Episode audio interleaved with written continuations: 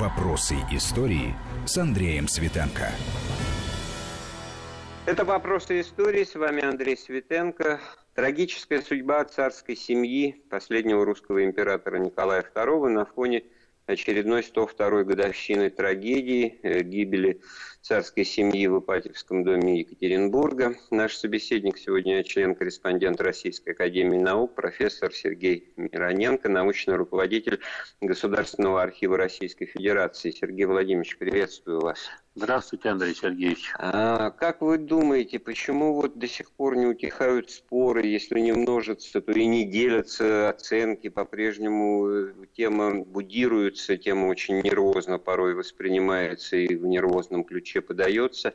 Не только же дело в том, что это действительно одно из крупнейших э, злодеяний 20 века и событий, но все-таки в нем, э, как на ваш взгляд, ну, точки-то не расставлены, но знаки вопроса исчезли. Просто эти да вопросы нет. для кого-то восклицательные хм. знаки, наоборот. Вы знаете, с моей точки зрения, все точки уже расставлены.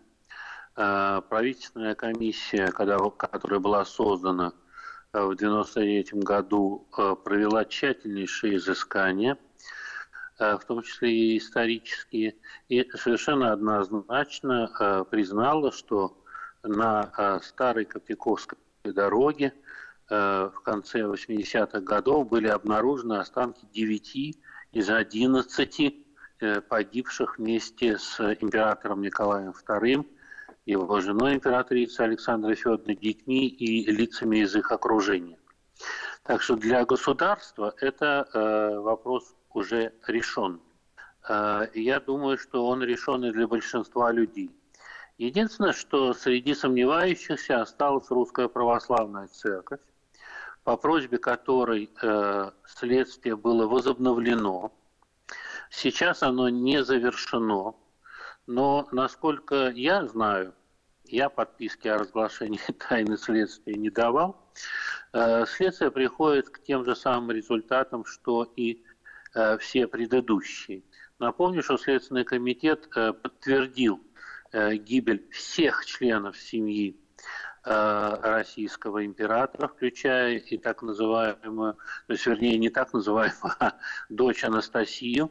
Э, кстати, самый длинный судебный процесс, по-моему, 36 лет, что ли, был, когда Анна Андерсон выдавала себя за Анастасию. Он занесен в книгу рекордов Гиннесса.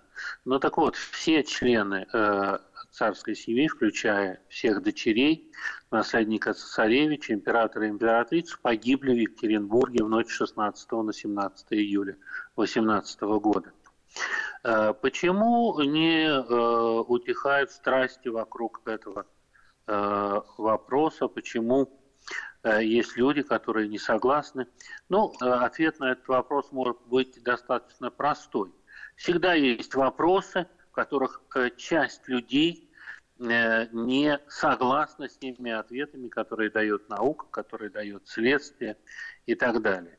Ну, достаточно напомнить, э, например, Катынское дело, расстрел польских офицеров в Катыни, НКВД в 1940 году. Ну что, люди вольны верить или не верить, как некоторые, например, верят в исследования академика Фоменко, который утверждает, что не было ни истории Рима, ни Но истории есть Греции. Вещи, есть вещи, да, такие достаточно отвлеченные, абстрактные в общем ключе, как считать, там, тысячи лет э, больше, тысячи лет меньше. Есть вполне э, конкретная человеческая история, она, конечно, бередит э, душу каждого, потому что обстоятельства, в которых оказалась царская семья, и обстоятельства самой расправы, они, в общем-то, сами по себе по факту не, не оспариваются. Тут оценки правильно, неправильно, нужно, не нужно. Это другой разговор. Это к вопросу о морали, о нравственности. А вот то, с чего вы начали, ведь действительно во многом ситуацию отношений определяло отсутствие обнаруженных э, тел. Нет тела, нет дела, как э, тоже такая есть Это правда. Э, фраза. А вот с этим-то, как многим, наверное, кажется, тоже не до конца все решено, потому что вот останки самого цесаревича случае одной из его сестер, вот 9 из, из 11 еще э, два трупа были обнаружены, и по ним решение отдельно как-то принимается. действительно, первоначально на Старой Кипяковской дороге было обнаружены останки девяти человек. А, Алексея и Марию, как было установлено впоследствии э, Следственным комитетом, останки тогда не были обнаружены. Чем это объясняется? Это объясняется тем, что они не попали в общее захоронение вот этих девяти э, останков. Дело в том, что э, любые э, экспертизы, они могут установить, э, ну, э, мужчина или женщина, э, по э, скелету можно установить э, примерный возраст э, тех, кто... Но вот э, генетически можно установить, э, э это члены царской семьи или не царской семьи, а вот э, выяснить обстоятельства э, этого преступления можно только опираясь на документальные свидетельства. Во время работы э, правительственной комиссии 93-98 год были проведены беспрецедентные, подчеркиваю, беспрецедентные поиски в отечественных архивах и в заграничных. Так вот, э, в ходе этих э, поисков удалось э, найти документы, которые, а, неопровержимо свидетельствуют о том, что погибла вся семья. Кстати, Государственный архив Российской Федерации приложил немало усилий, чтобы вернуть вещественные доказательства, собранные колчаковским следователем Николаем Алексеевичем Соколовым. И среди них знаменитая шифрованная телеграмма, которую председатель Уралсовета Белобородов э, дал из Екатеринбурга в Москву, в которой сказано, что э, членов э, семьи последнего императора постигла та же участь, что и Николая I, то есть они погибли. Э, это э, документальное свидетельство, документальное, подчеркиваю, свидетельство, что погибли все. Теперь вопрос о том, как происходило это убийство, это преступление. Э, здесь есть воспоминания руководителя э, этого Юровского, Юровского который подробнейшим образом описал, как все было. Кроме того, есть воспоминания других расстрельщиков. Э, в 1963-1964 году было записано в радиокомитете воспоминания двух из них. Ну, они в 30-е годы в школах выступали, объясняли, в общем-то, даже не оправдывались, а доказывали да, необходимость, да, целесообразность да. революционную. Да, да, да, да. Юровский приезжал в Екатеринбург в конце 30-х годов, собирал старых большевиков. Сохранилась э, запись, стенограмма этого э, собрания, где они рассказывали, как это все произошло. Но вот э, почему не сумели найти Э, первоначально вот эти два останки двух детей Николая II и Александра Федоровны. Дело в том, что э, пытались сначала э, поручили, ну давайте я подробно расскажу, поручили найти место для того, чтобы спрятать э, трупы э, Ермакову. Э, ведь э, расстрельщики хорошо понимали, что они совершают преступление. Э, поэтому им надо было скрыть следы своего преступления. Э, Ермаков, э, человек был невоздержанный к алкоголю, это довольно хорошо известно, он напился, не сумел э, выполнить это поручение, повезли на Ганину яму и решили спрятать трупы там. Но там шахты, которые были на этой Ганиной яме, были неглубокие. И э, когда э, все было ночью, да, ночь 16 на 17 июля, когда утром э, убийцы, которые остались ночевать э, рядом с этими шахтами, э, проснулись, они увидели, что э, на небольшой глубине лежат трупы, которые очень хорошо видно, э, которые в холодной воде, а были холодные ночи июльские, и, ну, просто как живые. Тогда э, Юровский принял решение э, вытащить трупы и вести их на московский тракт. Ну, пока он ездил в э, Екатеринбург, пока он советовался с начальством, прошел еще один день. Когда они к вечеру поехали, то они застряли как раз у этого поросенкового лога. И тут Яровский решил сжечь трупы. Сжечь трупы на открытом воздухе, когда не было э, достаточно сухих дров, это практически невозможно. Когда Яровский понял это, он приказал э, костер, на котором пытались сжечь э, труп, разбросать, вырыть яму, э, положить туда два обугленных трупа, забросать дальше, э, разложить на этом месте костер. И в этот момент ему пришла гениальная идея. Посередине дороги вырыть э, могилу. И э, вот эти вот девять оставшихся тел Э, расстрельщики закопали посреди этой старой Котельковской дороги. Сверху положили шпалы, которые они взяли у будки обходчика. Там проходила железнодорожная ветка, которая вела к Верхосетским заводам. Проехали еще раз на машине и спокойно уехали. Яровский э, с гордостью говорил, что э, так и не нашли и не найдут никогда места, где захоронили труп. А сам он его Поэтому... не объявлял, да? Ну, о ком, о ком могла идти речь, кто при советской власти мог это все искать? Кто ну, при советской власти, между прочим, искали, а в Донин и Рябов нашли в 79 году еще советская власть вполне была. Два эти тела Алексея и Марии, как оказалось впоследствии, были в стороне. Поэтому, когда проводили в начале 90-х годов раскопки уже в рамках возбужденного уголовного дела, этих двух э, тел, останков, так и не обнаружили. Но, как всегда, знаете, э, недостаток денег. Если бы тогда расширили площадь раскопок, нашли бы эти два тела. Но тогда не нашли. Нашли их только в 2000, по-моему, седьмом году, если я не ошибаюсь. И экспертиза была проведена, и доказали генетически, что это Алексей и Мария. Э, я напоминаю, наш собеседник, э, член-корреспондент Российской Академии Наук э, Сергей Мироненко, научный руководитель Государственного архива Российской Федерации. Мы говорим о трагической судьбе царской семьи и вернемся в эфир Вести ФМ эм через пару минут. Вопросы истории. Вопросы истории с Андреем Светенко.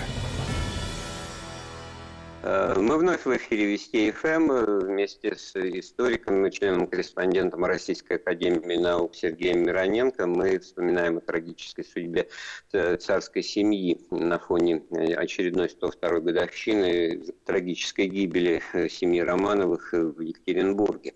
Э, я знаю, что архив, э, в котором вы руководите, отмечает в этом году свой столетний юбилей, и в Дарфе, э, кроме всего прочего, находится, наверное, основной комплекс документов по истории жизни не только самого императора, но и его семьи, и что можно о нем сказать?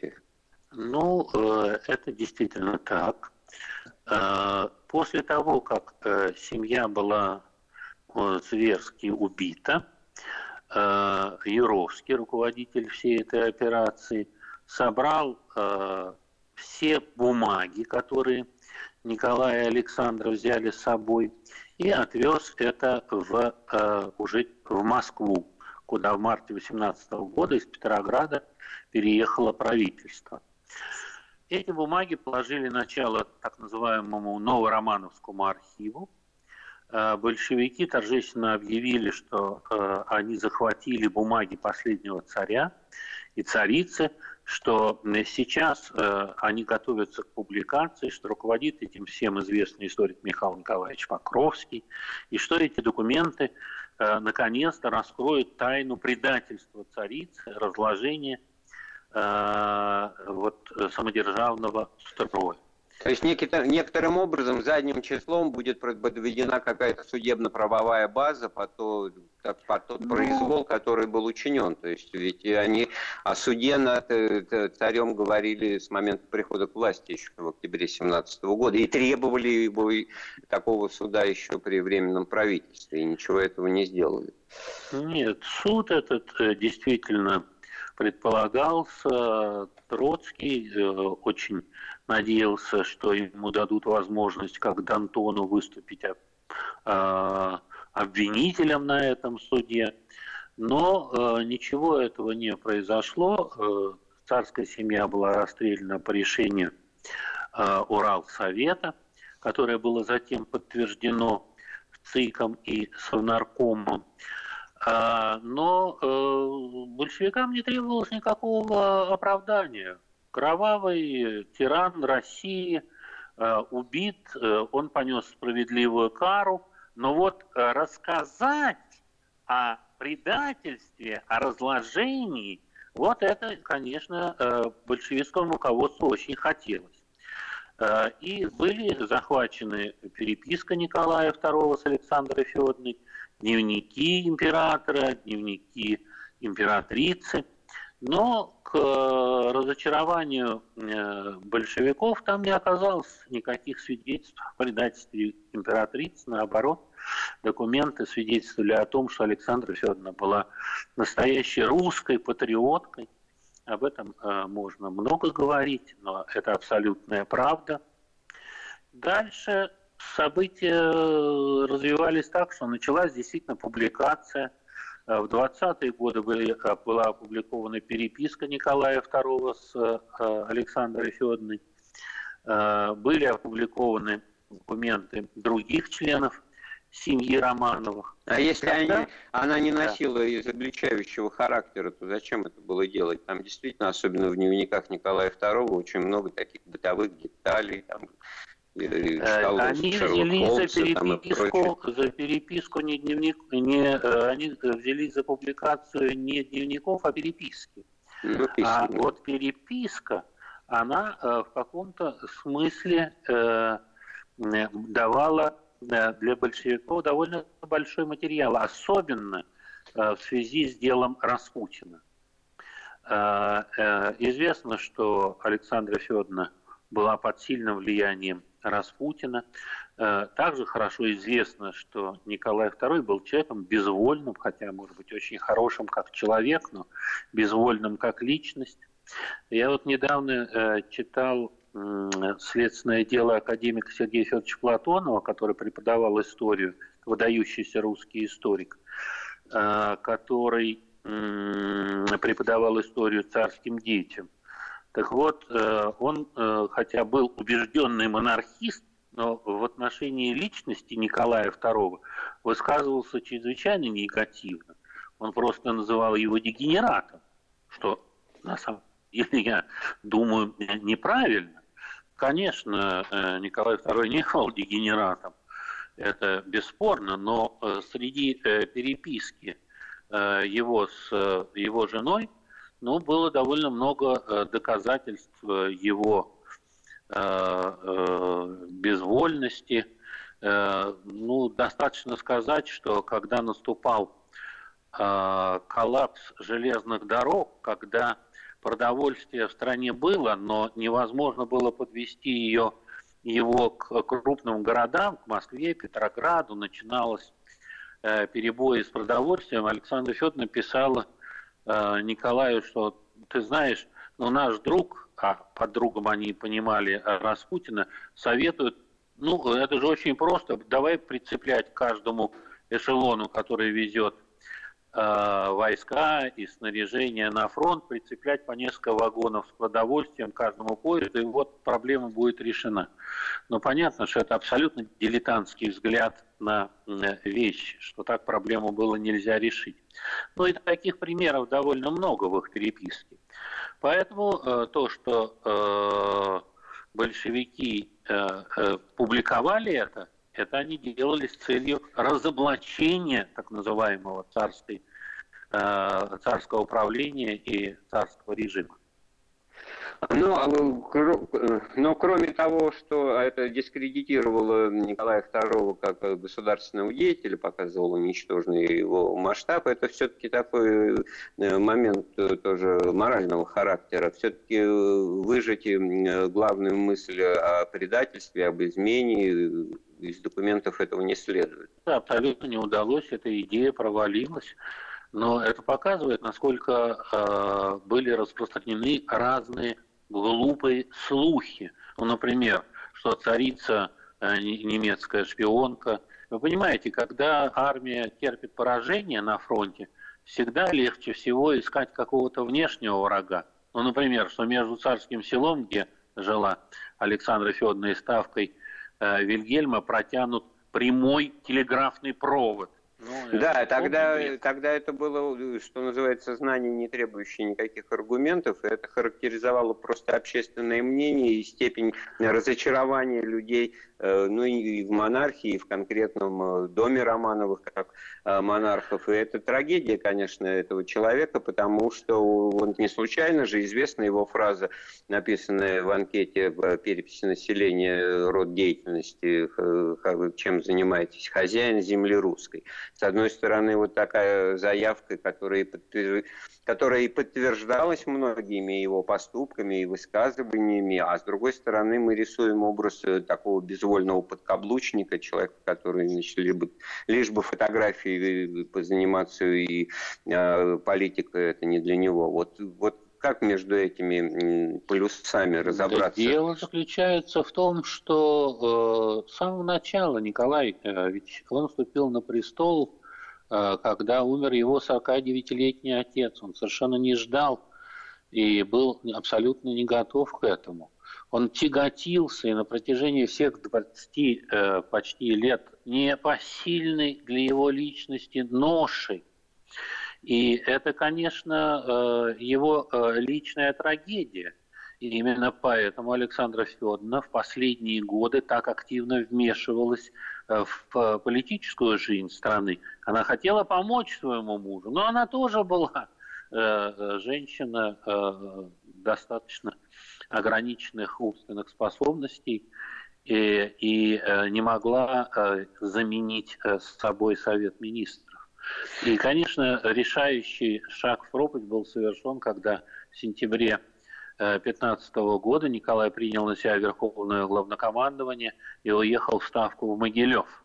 Э, Сергей Владимирович, я с самого начала разговора готовил вопрос о, э, о том, что за личность была э, Николай Александрович Романов, Николай II. Вы опередили мой вопрос уже и с некоторыми такими деталями, которые опровергать даже трудно и невозможно на первый взгляд. Но все-таки вот между двумя полюсами тяготился миссией своей или наоборот к этой миссии своей самодержца был приуготовлен с рождения, вот эти вот э, разные, э, буквально диаметрально противоположные э, точки зрения. Где вы все-таки видите Николая II человека, как человека неподготовленного к власти, которую он обладал 23 года, и вроде бы и много ошибок совершил, но все-таки деятельным был, и то, что в сентябре 2015 года принял на себя должность Верховного главнокомандующего, это тоже было его решением. Человек, который безволен, человек, который робок, человек, который не в состоянии принять решение, особенно такого масштаба и ответственности, он так себя не ведет. Может быть, здесь наоборот, что-то было э, преувеличение своих возможностей, как раз не, непонимание того, что представляет из себя общество и его запросы, но во всяком случае он действовал достаточно самодержавно все эти годы правления своего. Ну, давайте по порядку. А, во-первых, э, как вы понимаете, большой большой недостаток неограниченного самодержавия заключается в том числе, что а, природа не выбирает, кто наследник. Если у него задатки государственного деятеля, государственный ли у него ум, если у него воля для осуществления э, того курса и той политики, которая необходима России – и э, Николая, конечно, э, готовили, что он со временем станет императором. Он просто не думал, что это произойдет так быстро. Еще раз повторюсь, Александр II, э, богатырь, если вы помните, Александр, Александр III. да, Александр III, богатырь, обладавший э, здоровьем, умер в 49 лет. Это было абсолютно неожиданно и для э, семьи, и для Николая. А теперь второе. Э, был ли Николай II человеком с такой сильной волей, и э, что он, например, принял решение самостоятельно? Э, если вы внимательно почитаете переписку Александра Федоровны и Николая э, вот этого периода, вы увидите, что его принять командование подталкивало именно Александра Федоровна. Восемь министров, пренебрегая всеми устоявшимися обычаями, написала письмо Николаю Э, умоляя его не принимать этого ошибочного политического решения. Мать заклинала Ники, Ники так звали Николая II в своей э, семье, чтобы он не делал этой ошибки. Одна Александра Федоровна говорила, Ники, ты должен, ты обязан, это твоя обязанность в эту тяжелую годину испытаний стать во главе армии. Но руководствовалась она не этим. Руководствовалась она подозрениями, что Николай Николаевич Э, дядя, дядя императора, да. который был верховным главнокомандующим, э, спит и видит себя российским самодержцем. Она боялась, что Николай Николаевич свергнет Николая с престола, и что таким образом Алексей, ее сын кровный, перестанет быть наследником. Она заботилась о том, чтобы Бэйби, как они называли Алексея Николаевича, получил в конце концов Э, принадлежавший ему по праву рождения э, э, русский трон. Вот в чем она как мать видела свою задачу. И она приложила все усилия, чтобы Николай сделал это, принял это решение вопреки, как я уже сказал, всем государственным деятелям, Сергей которые были категорически Она против. же ему и категорически запрещала что-либо подписывать, тоже процитирую близко к тексту одно из писем последних, когда он уехал из Петрограда на фоне уже революционных событий в Могилев в Ставку. Пока ты не подписал не то, что тебе подсунут, помни о семье, о детях, обо мне. Ну как человек, который целиком и полностью во власти ее решений действует, может не принять, у него чувство самосохранения сохранения не было, тем более, Андрей что подписал. Сергеевич, Андрей Сергеевич, дорогой, но не надо так уже прямо говорить, что она ему запрещала, чтобы это не было подписывать. Этого, конечно, не было. А, она не настолько э, была глупа, чтобы запрещать императору подписывать государственные Нет, бумаги. А, но вот я вам приведу пример, да. вот что такое она.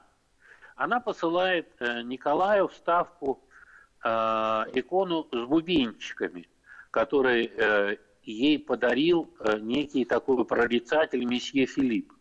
И пишет, вот смотри, я посылаю тебе икону, и она тебя оборонит от злых людей, которые приходят к тебе злыми мыслями. Если они к тебе будут приближаться, э, бубенчики на иконе будут э, звенеть. И таким образом ты будешь знать, ну, как вы считаете, это разумный человек? Я считаю, что ну, вот даже сейчас, спустя сто лет, миллионы женщин а и мужчин, они в это не то что верят, они именно так и действуют, всякие ритуальные вещи совершают, значит, денежный день, там денежное дерево и прочие вещи, но в основном меркантильного рода вещи вспоминали, ну, да, вспомнились. Да, так да, что это просто да. Характеристика человека определенного эмоционального Человека очень ограниченного человека очень ограниченного, который волей судеб был вознесен на э, э, пост э, руководителя огромной великой державы. И в этом, конечно, большое несчастье России. А вот все-таки вот такая вот трагедия, такая судьба, семья была обречена или был возможен другой исход? Насколько вы здесь считаете вероятным, чтобы вот могло состояться вот перемещение царской семьи при временном правительстве в другую страну, и в Англию тоже, и вообще, насколько да, бы это повлияло это... на дальнейший ход событий? Э, временное правительство готово было отдать Николаю. Николай сам не хотел уезжать.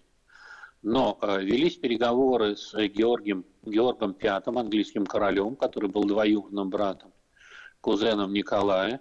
И э, во многом э, его судьба и судьба его близких была определена отказом э, английской королевской семьи принять Николая II к себе. Чего боялся Георг V? Георг V боялся, что вместе с Николаем приедет революция, да. приедет Англия. И выбрал, конечно, это знаменитое письмо До недавнего времени, ну как недавнего, лет 20 тому назад, 30 считалось, что это Ллойд Джордж, премьер-министр Англии, отказал. Но в архивах Винтера сохранилось письмо личного секретаря Георга Пятого, котором э, он по поручению Георга Пятого сообщал Ллойд Джорджу, премьер-министру Великобритании, что его королевское величество не хочет, чтобы Николай II и его семья приехали в Англию. Так что всякое могло повернуться. Другое дело, что катастрофа была неминуема. Россия, вступив в войну, и это была, конечно, роковая ошибка Николая, ведь они, э, они и э, не только он один считали, что в несколько месяцев они разгромят Германию и что все окончится победоносной войной. Именно поэтому была начата ведь первыми перешли границу Восточной Пруссии русские войска. Это мало кто знает. И после этого было чудовищное поражение в Восточной Пруссии. Так что Николай... Ну, тогда в, начале Первой мировой войны все и в Берлине, и в Лондоне, и в Париже, и не только в. Э, Петербурге думали, что эта война будет э, быстрой и победоносной, и вообще в этом смысле э, всех она застала врасплох. Но возвращаясь к, судь... к судьбе Николая Александровича Романова, вот из того, что вы сегодня сейчас сказали, вот, ну, не то, что совершенно запутанная картина рождается, потому что здесь не за что ухватиться, действительно. Это человек, с одной стороны, абсолютно несговорчивый, абсолютно обидчивый, там, послу французскому говорящий, это мой народ должен э, меня слушаться, а не я прислушиваться к нему, когда он то сказал, вы выслушаете мнение народа мнение народа. Дело заключается в том, что э, история, она не э, прорицательница, она не астрология она не говорит, что было бы, если бы, да? Ну да, она история... не иконка с бубенчиком, это действительно. Конечно, конечно, история призвана объяснить, почему произошло так или иначе. Э, для этого очень важно видеть некую альтернативу. Но э, вот празднование э, столетнего юбилея революции 17 года наглядно показало, что несмотря на то, что реформа, э, великие реформы Александра II, освобождение крестьян, суд присяжных, земская реформа, военная реформа, дали мощный толчок экономическому, политическому развитию России, все-таки э, не был решен основной вопрос крестьянский. Э, великий российский реформатор Петр Аркадьевич Столыпин недаром говорил о том, что России нужно 20 мирных лет для того, чтобы создать средний класс, на котором э, э, стоит благосостояние э, тогда стояло и стоит благосостояние э, тогдашних и сегодняшних государств. Вот этих серых баронов, которых так боялся Ленин – возникло бы э, крестьянское землевладение, но этот вопрос до 17 года так и не был решен. Большое спасибо. Гостем программы «Вопросы истории» сегодня был историк, член-корреспондент Академии наук Сергей Мироненко. Программу подготовил и провел Андрей Светенко. Слушайте Вести ФМ. «Вопросы истории».